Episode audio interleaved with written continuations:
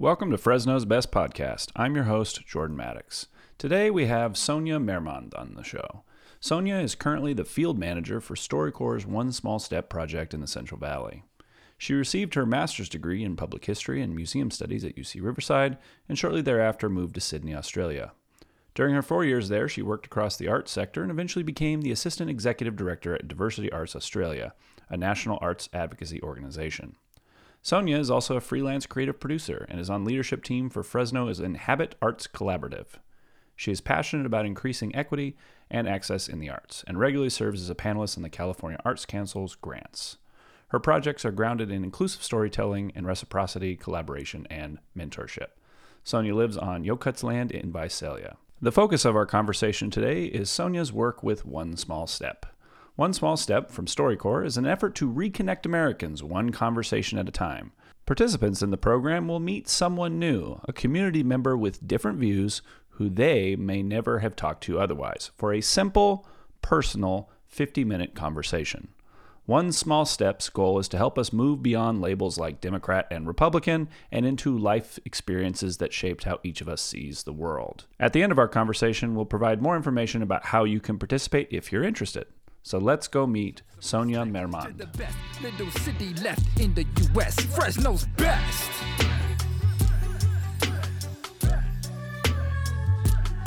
Fresno's best.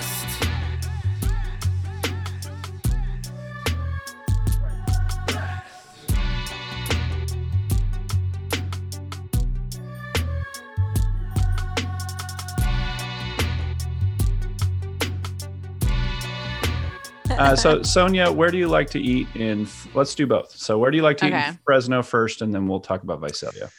Well, I don't spend as much time in Fresno as I would like. When I'm in Fresno, it's usually like work stuff. So I, you know, I come and sometimes I'll eat something quickly and I leave. So I do like there's a poke place I really like called Butterfish that I go to because it's it's quick and it's good and it feels like pretty healthy. Um, but there's also like this isn't really a restaurant, it's more of a bakery situation. Mhm. Um, there's a bakery called Bread Basket in, I think it's like Ashland is the street, Fresno and Ashland, okay. North Fresno Street. It's just like an Armenian bakery, but their lahmacun is really good. Like the meat, the meat pizzas, you know, Mhm. Yep. yep. and like I like to buy them and freeze them because they freeze really well. And I don't, I'm not normally a fan. I mean, I like lahmacun, but I'm not crazy about it. But theirs is like, it's really good. And Mm. so explain also- explain the crust for people what that's like. It's a little different, right? well, the Armenian one is different. So my husband's Lebanese. So Lebanese lahmacun is a little bit more like spongy, the crust. And the Armenian one is like flakier, which is Mm. What I like about it. It's like crispy and flaky and has layers. And and I think they must put some pomegranate molasses in their meat mixture because it's got like a sweet and sour. Mm. It's just it's so good. It's so good. And their their sweets are good too. They have these really good sweet breads that they're called nazuk. They're like they're like crispy on the outside and have like a sugar buttery filling on the inside and then it just melds when you bake it. It's so good. It's so good. That sounds wonderful. I I mean I, I Mhm. think a lot of people tend to associate baking with certain cultures, but every culture bakes and they do interesting things with it. And Mhm. so I think that's a that's a great recommendation for people to experiment with some new things. It's great. Uh, and the woman who runs it is really like a ray of sunshine. She's so nice. She told me her whole life story when I went and picked up some bread.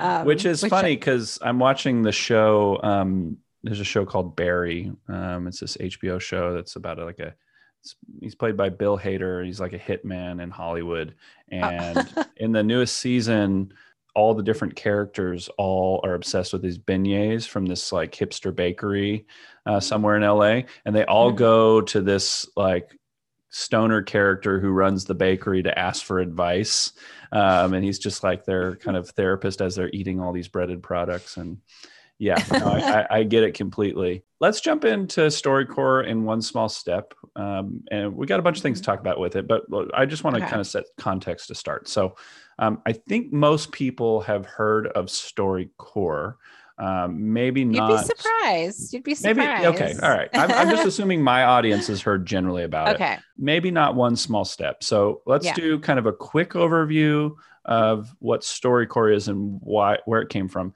but then maybe a, a, a bit more detail on one small step, and then we'll get into some of the stories.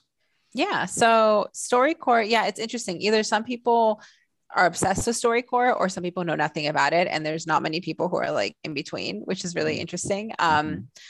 But StoryCorps is the largest collection of human voices ever gathered. So it's a project that essentially um, seeks it's an oral history profit non-profit not for profit so they seek to uh, collect the stories of everyday people and those stories then get archived at the american folklife center at the library of congress. So there's this like larger historical mission that really acknowledges that everybody has an important story inside of them that is a part of a larger history that we are all you know a part of history which i love because my background is is as a historian. I have my master's in history in public history, so um, that aligns uh, really well with with my values. Um, but StoryCorps got started in Grand Central Terminal in or Grand Central Station in 2003, I believe, or 2008. Uh, I get threes and eights confused. in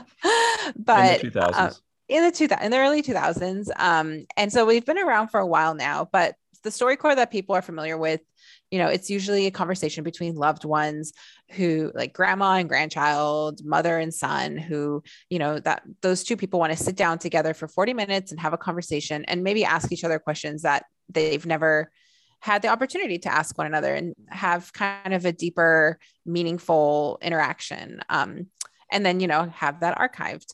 So that's StoryCorps generally you know we have different ways to record. We have the mobile the mobile team that goes around in the airstream which has been to fresno a couple of times already. We've got some booths that are set up in a few different cities across the us we've got the app a few different ways. So one small step is different in that we pair strangers up together. So that's kind of the first point of difference amongst uh, from the other uh, StoryCorps projects that we do. Um, the conversations are 50 minutes, and the goal of a one small step conversation is to really remind everyone of our shared humanity despite our differences. So we pair people up who have different social views from each other, political views, um, different sets of lived experience. The goal is really to match people who maybe would have never had a conversation, would have never crossed paths in their daily lives before. Overarching goal of One Small Step is really to do something about polarization, the polarization that we're all feeling, you know, in the US currently, maybe since 2016, maybe since before that, um, and really do something about it, but from a very personal place using storytelling. There's a book that came out a little while ago called Why We Are Polarized. In the book, he talks about how people have sorted themselves into parties based on psychological attributes. Mhm. Um, and then there's been a lot of research about you know why people are liberal why people are conservative and those kinds of perspectives why do you think conversation is a tool uh, to get at this um, if if if people are so tribal and they're so sorted and are we've been delineated into these parties what what can conversation do to to try and ease that Yeah. I think conversation can do a lot. I think one of the theories that One Small Step is built around is contact theory. I think it's like a psychology term, that idea of putting two people from, you know, opposing, quote unquote, opposing groups together uh, to have a meaningful conversation. And that can, over time, uh, decrease prejudice between those groups. Mhm. Uh, so that's pretty, that's what the founding theory of One Small Step is. It's what it's built on. Um, I think, I mean, I have witnessed thing like personally uh, contact theory work in front of my in front of me as a facilitator for one small step conversations. It's ultimately, I think, what conversation can do is render concrete the like we we have the idea of what the other person from the other side will look like and sound like you know we we create the boogeyman in our heads and then it actually makes those those that group quote unquote seem much more different than they actually are you know and it makes us forget that we all want the best for ourselves and for our family and for our society and that we're all just looking we're all just after a common good. And i think what conversation can do is remind us that we actually all want the same things. Maybe we have different ways of getting there you know and and that's i think where conversation is really useful and having that exchange and that dialogue and, and practicing curiosity as opposed to like assuming malintent from the other side. So yeah that's that's what i've witnessed as a facilitator is just that kind of undoing of what we've assumed that that other person to believe you know? And also it it brings out nuance. Like something that um, we talk about in in the one small step team at storycorps is like whenever we tell people what we about the work we do is they say oh so you work in nuance. And it's true you know there's a lot there's a lot more gray to our world than than black and white. We want to think that we are so polarized and you know some people are all on one end some people are on the other but actually so many people are kind of in that awkward middle gray space or are just confused or just over it.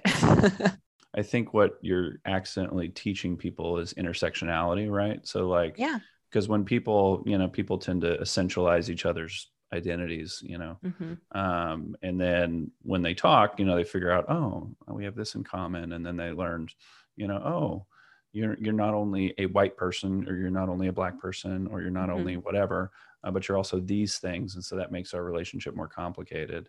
Let me push mm-hmm. back though. Well how would you respond to someone that suggests that people are not changing or growing in these conversations? What they're doing is they're just trying to make the conversation go easily and so they're modifying their behavior to be polite in the same way that you know when you show up to thanksgiving and you've got that horrible uncle uh, that you have to deal with like we all do you listen to him talk and you're polite back um, but you're not going to change anything you're just trying to manage that social situation.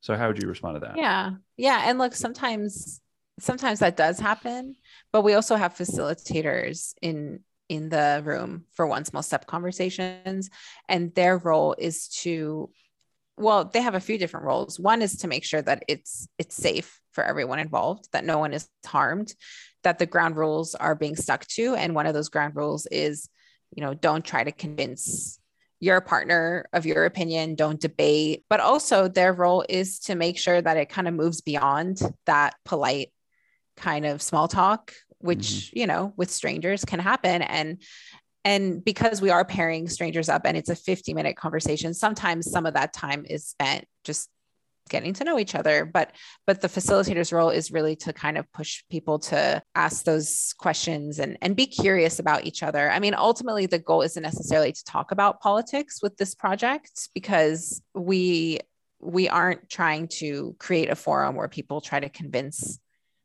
the other person of their point of view. It's really just to provide a place where people can discuss their points of view and discuss their lived experience, their personal stories that got them to where they are today. Not so much what they believe, but why they believe it. Hmm.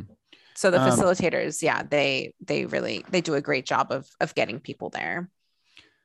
So let me ask you this: why why in particular did StoryCorps and One Small Step want to stay in the valley? What do you think makes the valley interesting enough uh, to keep them here? Yeah, so the the project initially started um, last year with a partnership with with Valley Public Radio, which is how I got my start with the project. So I was actually on the radio station side of things. StoryCorps has this pro- this partnership program that goes into communities, partners with their local NPR station, and they run the program for a year. That program ended, and then StoryCorps liked what they saw. So they decided to stay in Fresno, which I was thrilled about because I really felt like I had just gotten started. I, f- I felt like there was so many more stories to uncover. And I, I had done 25 at that point.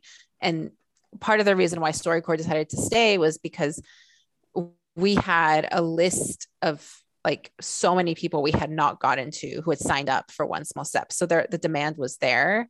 Okay. Um, also, there was a lot of diversity in the signups. So, you know, cultural diversity, racial diversity, because that's just the nature of the Central Valley, but also diversity of lived experience. You know, you've got people in ag, you've got rural communities, you've got more urban communities, you've got people who have moved recently, people have been here for generations. So really like the breadth of stories that that are here in this valley like I think I think it blew StoryCorps' mind and it blew my mind too because I moved here like a year and a half ago. So this was this project was a crash course in the Central Valley for me and I I was I felt really lucky to have this means of getting to know my new home through the stories of really amazing people. I met some really cool people who lived like 10,000 lives before coming here. There's a lot of stereotypes about who lives here that are not accurate, that people's lives are a certain way if you live here that are not accurate. But there is yeah. some truth in that this is a hard place to live. And, you know, in some ways, to live here, you've got to be a really strong person. And that mm-hmm. really forms you into someone that has a lot of interesting attributes if you stay here a long time. Uh, some of the stuff you got to go through. Um, so let's jump into some of the stories. So what are what are one or two of the stories that stuck out or stuck out to you and why? Oh, there's so many good ones. Like I actually struggled. We we had to choose 3 of the 25 to edit and put on the air last year and I struggled. I actually we ended up going with 4 because there were just so many good ones. One of them that has stayed with me. There were two two of my youngest participants. They were both under the age of 30 I think they were both like 27 or 28, and Martine and Emma. And Martine actually, he ran for Kings County supervisor recently. So, mm-hmm. like, very driven, very, yeah, very interesting guy. And Emma is a school teacher, and she and her husband are foster parents. So they, so both Emma and Martine really struck me because they were just so engaged with their communities, even though they were so young and just had so much care for the people around them and and just were committed to a life of service. You know, Martine also works in ag and he worked really hard to get vaccines out to farm workers in his community. So just like really amazing things. And they were very different politically, but they came to this beautiful place of understanding when they talked about their love of community and their commitment to service which I think is really just like an exemplary one small step conversation. Because it really goes to show, you know, at the end of the day, we all just want the best for our communities. And that looks pretty similar between both parties, uh, really, mm-hmm. when, when it comes down to everyday people, not like, you know, politicians who are pandering for votes. are you noticing that there's different patterns of how people kind of navigate through those conversations? And what are what are some of those patterns? Yeah, well, it's interesting because I think th- I think that participants come into this project wanting to find similarities first, okay. like which is really uh, it's heartening to see. You know that they come in and they're automatically like oh like you did this i did that too you were in the navy i was in the navy too you know they're they're trying to draw those similarities right off the bat and as facilitators we kind of need to remind them like hey you guys are actually really different. Do you want to talk about those differences? Um, mm-hmm. they do come at it first from points of similarity. That happens really often. And then i mean it's really different for everyone. Like i know with like sometimes i pair i i have purposely paired people up who have military backgrounds. And so they sometimes bond over that shared experience of leaving the military and feeling you know like not really a part of society fully and and feeling a bit isolated and then tying in you know the isolation of being in different like bands of politics and that's that journey it, it just depends on each individual but it is really amazing to see people coming at it like really like looking to find, really to connect, to have that similarity. And a lot of participants end up exchanging contact information and like hanging out afterwards, becoming friends, which is so exciting to see. It's happened with last year, it happened with like at least three of my pairings of the 25 that I know of. And some like continued to see each other. Like they, their families became friends and, you know, they they came at it with curiosity and with openness, which I think is the most, it's just the most amazing part to see because I think if you're just stuck in internet world and you're scrolling yeah. and you're seeing, you know, all the memes and all the hot takes and everyone's being very snarky towards the other party, then it, it makes you feel like icky about the world, you know, and yeah. like it feels quite negative.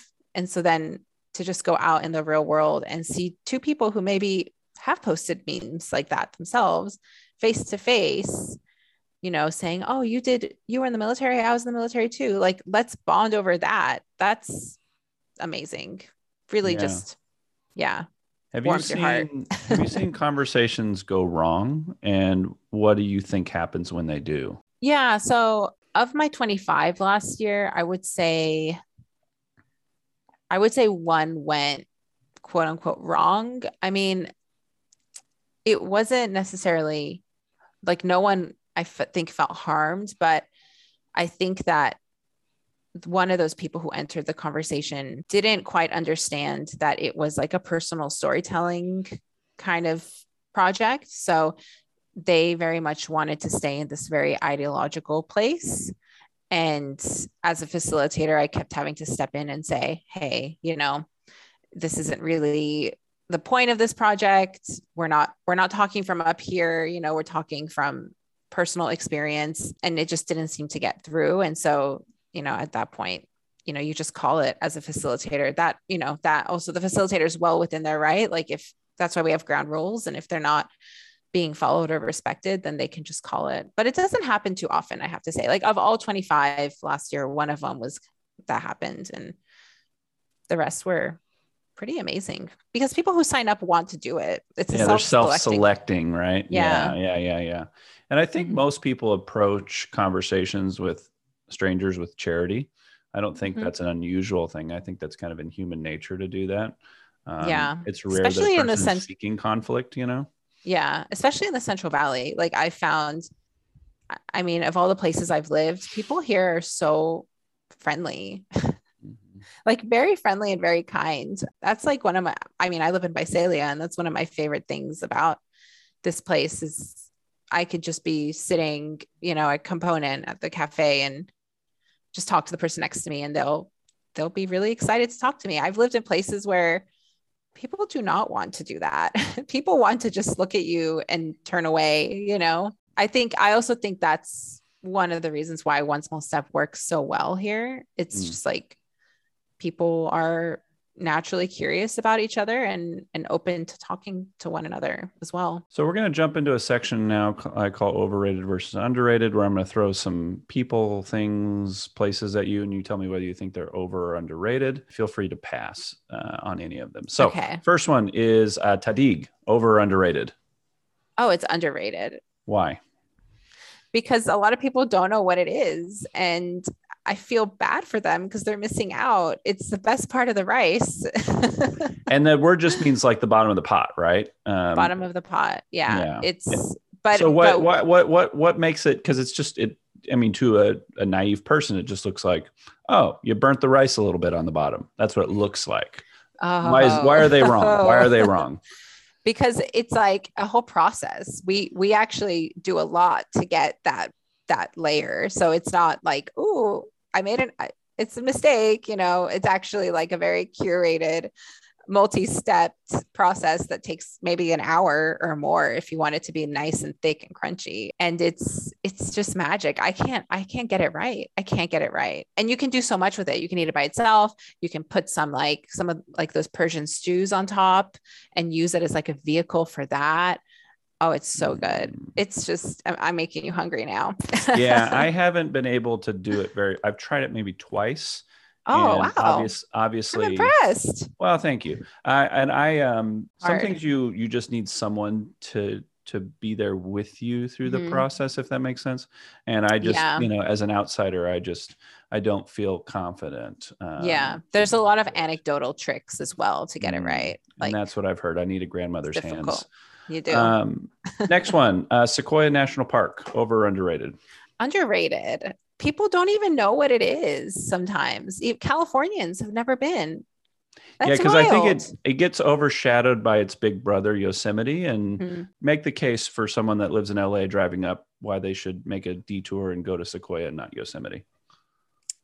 because it's one of the few places where you will feel like completely insignificant and you should feel insignificant at some point in your life it's an important feeling to have but not in a bad way insignificant as in like The when you go- sense, yeah. yeah, in a cosmic sense, when you go, those trees are going to be there, and they were there well before you. Mhm. Yeah. It is kind of cool because you feel like you feel like an ant, you know, or feel like some kind of small creature amongst giants. And I, it tends to be less crowded than Yosemite. That's another case for it. You know, you can have kind of your secluded moments of just Yeah. kind of, you know, total tranquility in the middle of the woods. Uh, whereas Yeah. Yosemite at this point is just Disneyland. So, uh, you know, Yeah, it's, uh, it's a tough.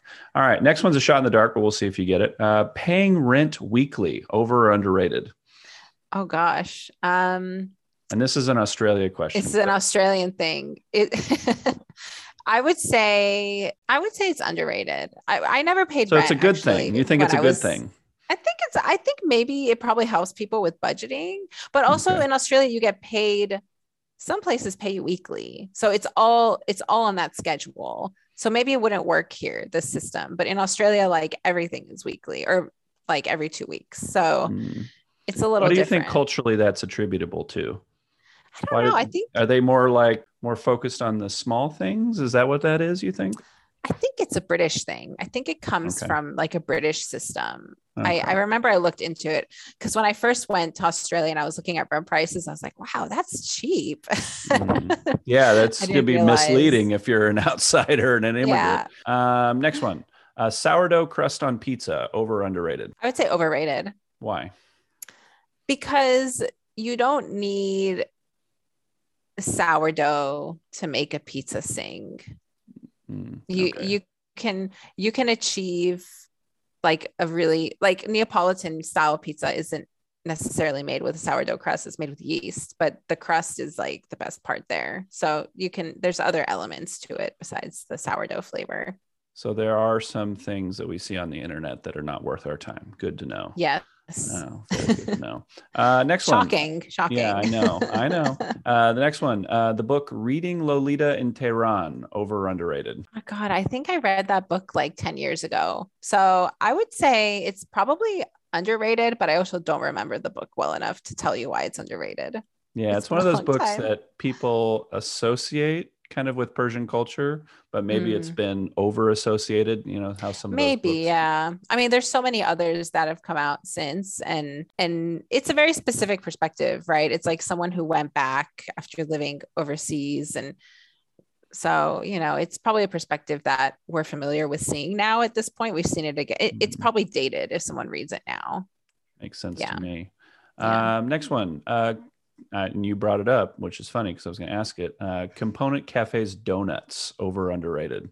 oh gosh okay i was just thinking about them actually because i was looking at them on instagram i think they're overrated oh no, why? Okay, okay. I have a lot of thoughts on these. Go So ahead, fire away. I think that they're that like their pistachio flavor that they had recently. It was good. The flavor was good, but the donut, it's too bready. It's too Mm. doughy for my liking. Some people like the doughy donut.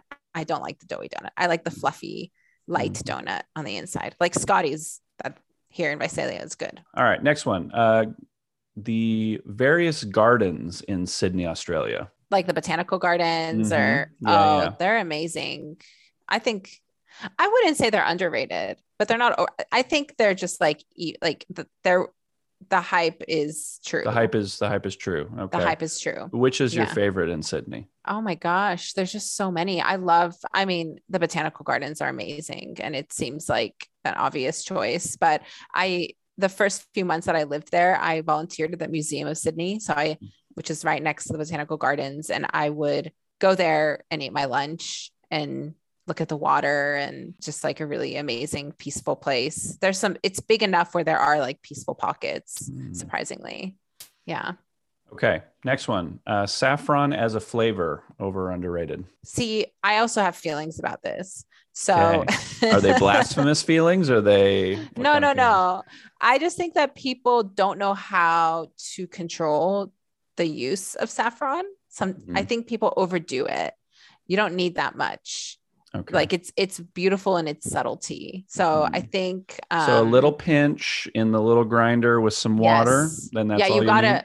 you've got to treat it well. You've got to bloom it. You know, you got to grind it up a bit. A lot of people don't do that. They'll just bloom it. They don't grind it. So I think that it's just needs we need more saffron education. Mm, I agree. And what's a what's a beginner level thing? I mean, I mean, obviously just mixing it with rice, but um, what's something that people can do if they're uh, testing out their culinary muscle hmm, on it? Hmm, that's a good question.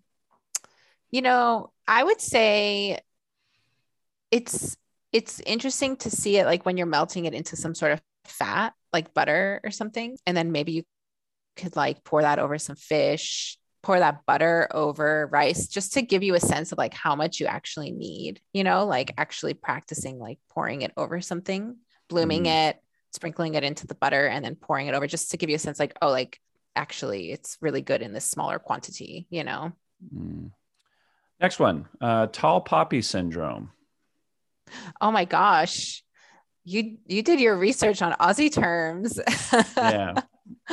Is that something I mean, that it's, uh, it's it, you embraced? I mean, embrace is the right, not the right word, but something that is uh, was a useful. I experienced. I experienced it. Yeah. No, I, it's. I found it quite toxic, actually. Okay. Um, All right. Explain. Explain what it is for people. So, I mean, I'm probably going to botch this, but it's like it's like this kind of cultural thing in Australia where if you um, go above and beyond. Like in the US, we reward that. We give people gold stars, but in Australia, you kind of get like cut down if you're a tall poppy hmm. because it's like, who do you think you are? Like you're kind of seen as like you're kind of like full of yourself. So, I mean, I definitely feel like I experienced that working in non-for-profit arts sector, especially the organization I was working for. We we were like a advocacy group for artists of color and we were doing work that hadn't been done at all before. So um, there was kind of that sense of like who do you guys think you are? So def- i definitely felt the effects of tall poppy syndrome and it was quite toxic. Yeah. Interesting do you miss that hole over the ozone layer the sun there is like yeah. another breed of sun. yeah, that's what I've heard. I'm I'm afraid I've never been and I probably will never go because my poor pasty skin. Yeah, no, you need to like. I, I, used to not care about sunscreen until I moved there, and then I was like, oh, is this why people wear sunscreen? Like th- for this reason? I would have to have a regimented approach. Um, yeah. Last one: uh, scoring technique on sourdough over underrated. I think it's overrated because I fell down a rabbit hole where I was trying to do it perfectly, and then it just I realized I didn't need to. Like I could just make a line through it and it mm-hmm. just needs it just needs the place to go. You know, it just needs to grow the bread. It doesn't need to look beautiful. And sometimes food that is too beautiful doesn't always taste good.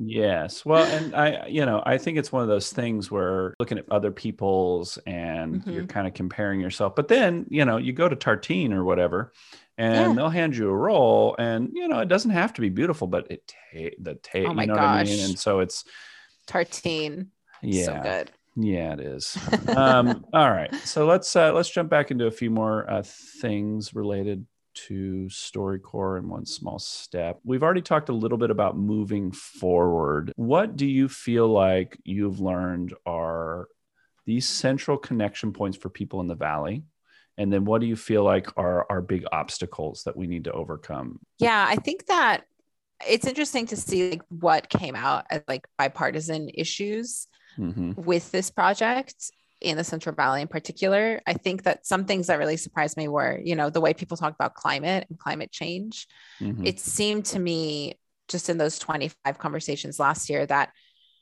people could agree that climate change was real like they didn't really maybe get into why they thought that it happened or how to deal with or they or they differed in how they wanted to deal with climate change but considering where we live and you know the very close relationship we have with climate and, and its effects people across the board people were like yes this is a thing that exists which i found really interesting That um, is interesting i think in in the big metropolitan areas and the coasts like it just means you water your lawn a little less or something. Yeah. But here, you know, people actually run out of water and people have wells that go dry. And so there's like some pretty present realities for, yeah. for, you know, and people attribute it to different things, you know, like, oh, well, yeah.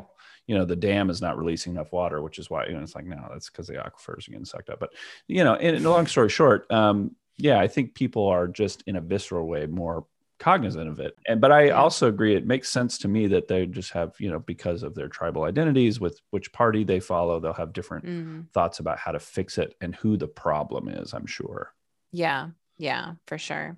interesting Yeah, are there it's true. other are there other bipartisan points that you noticed in the conversation Um, well, something that came up again and again is like a love of Fresno or a love of the Central Valley. Like everyone who participated, like there was always like these moments in the conversation where people would acknowledge, you know, that they're living in a place that is usually overlooked, ignored, looked down upon, you know, that kind of underdog sentiment. It came up again and again, no matter where who I was talking to and where they were in the valley. You know, I interviewed people, most of the people were in Fresno, but there were some people in Bakersfield, Visalia, Hanford, and and there was just this sentiment of we we live in a very special place and and not a lot of people acknowledge that. So that came up, you know, across all political ideas, which I found pretty positive. Like it was a positive, beautiful thing to to witness, especially someone who just moved here. Um, which I I know that you know that's kind of how you came into this world of podcasting, you know, to kind of learn about the place you're in and and yeah, it's it's really powerful to kind of just like let the people tell you why this place is cool and why why you're lucky to be here. I think it's a place that you come in with perceptions and then those they're slowly unraveled. And Mhm. I think it's, you know, I think it's really just about caring, you know. It's really just Mhm. looking at a place and being curious about it, being Yeah. curious about the other people that are near you and what people do. And, you know, I think it's something that we all need to do um, is care about where we live and be more Mhm. local in our communities. And that's what you're doing. So I applaud you for that. And it's a great, Oh, it's great work, you know, and what, uh, hopefully its effects ripple out uh, beyond these people. These people are going to go back to their communities and Mhm. share their experiences. And hopefully that channels more work and uh, Yeah. between people. And uh, let's close with books. Um, what are a few book recommendations you have for listeners? Oh, I have so many. Um, so right now I'm reading, I actually have it right here.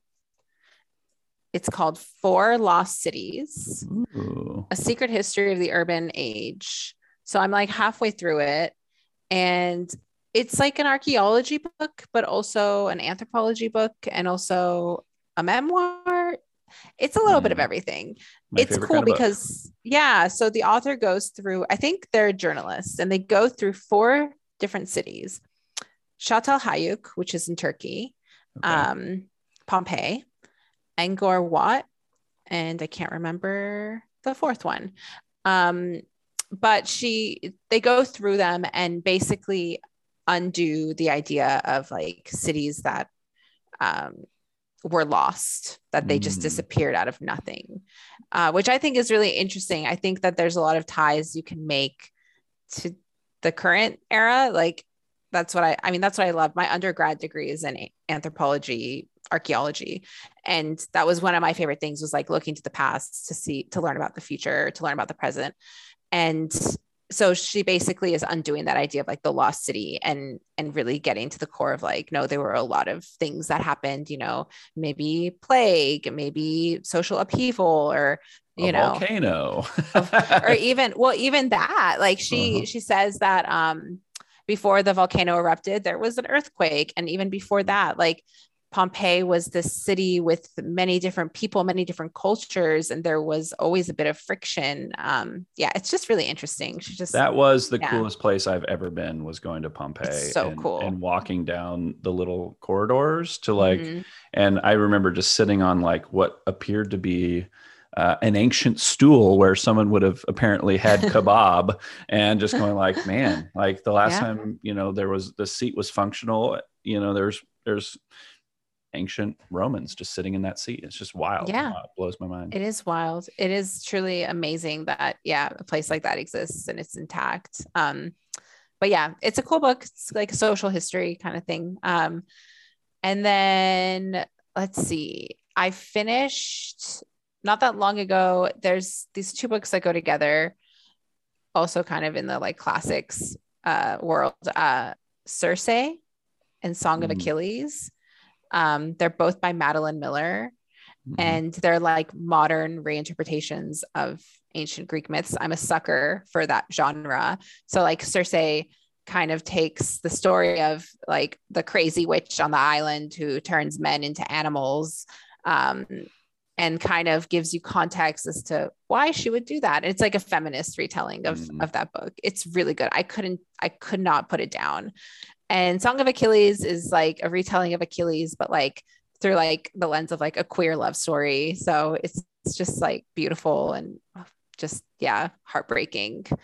So Which the Fresno County Library just had that as their uh, book club book for the month of May was the Song of Achilles. Oh, and there was some there Oh. was some very fast i was you know of course i'm part of the book club um, and uh, very fascinating uh, forum discussions about that book um, It's it- good. you know mostly positive but definitely interesting where the conversations went so yeah, yeah. Well, yeah, it's the world of classics has some kind of stuffy people who sure. think that like everything is set in stone. It's like they're stories. absolutely they were stories to begin with. I have more books. I can keep going, but okay could- give us give us a couple more and then we'll oh gosh. Okay. Um, I love speculative fiction. Mm, So um Parable of the Sower and Mhm. and then I can't remember the book that comes after that. Amazing. Like can't put it down. And I think I, I read it like before COVID. mhm. And then during COVID, I was like, oh my God, this is like the parable of the sower. Um, and also like she's from, she was from Pasadena area. So Mhm. the, where she sets the book is kind of, it, it kind of reminds me, I grew up in Southern California. So it reminds me of those kind of areas near the, you know, the foothills. Um, and then Margaret Atwood as well, the Oryx and Crake trilogy of Margaret Atwood, which is one of the books that not many people think about when they think of Margaret Atwood, but it's one of my favorite series of books. Yeah. Um, so let's yeah. close by talking about um, where people can find you and how they can sign up and just kind of the steps and procedures and how it works if uh, people are interested in participating. yeah. So if people want to participate, um, you they can certainly sign up. Uh, take one small step.org slash Fresno.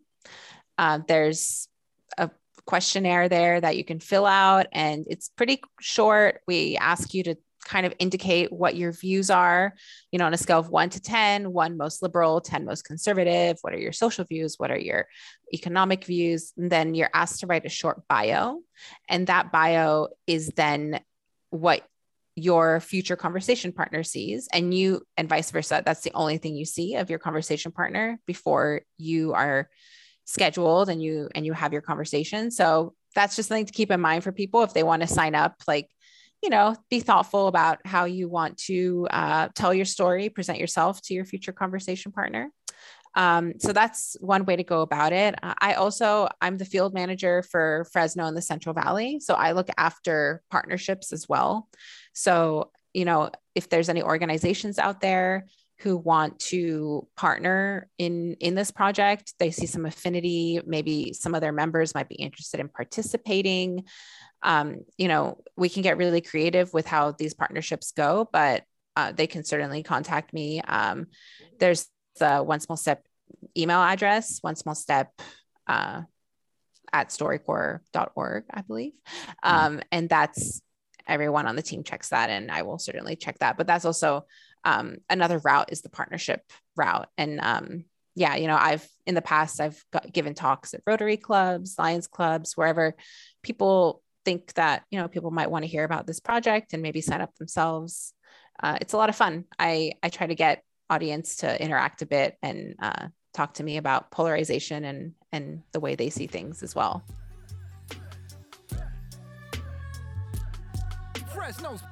Thanks for listening, everybody. As always, you can support this podcast by leaving us a rating and review or by making a financial contribution at our Patreon page, which is www.patreon.com slash Fresno's Best.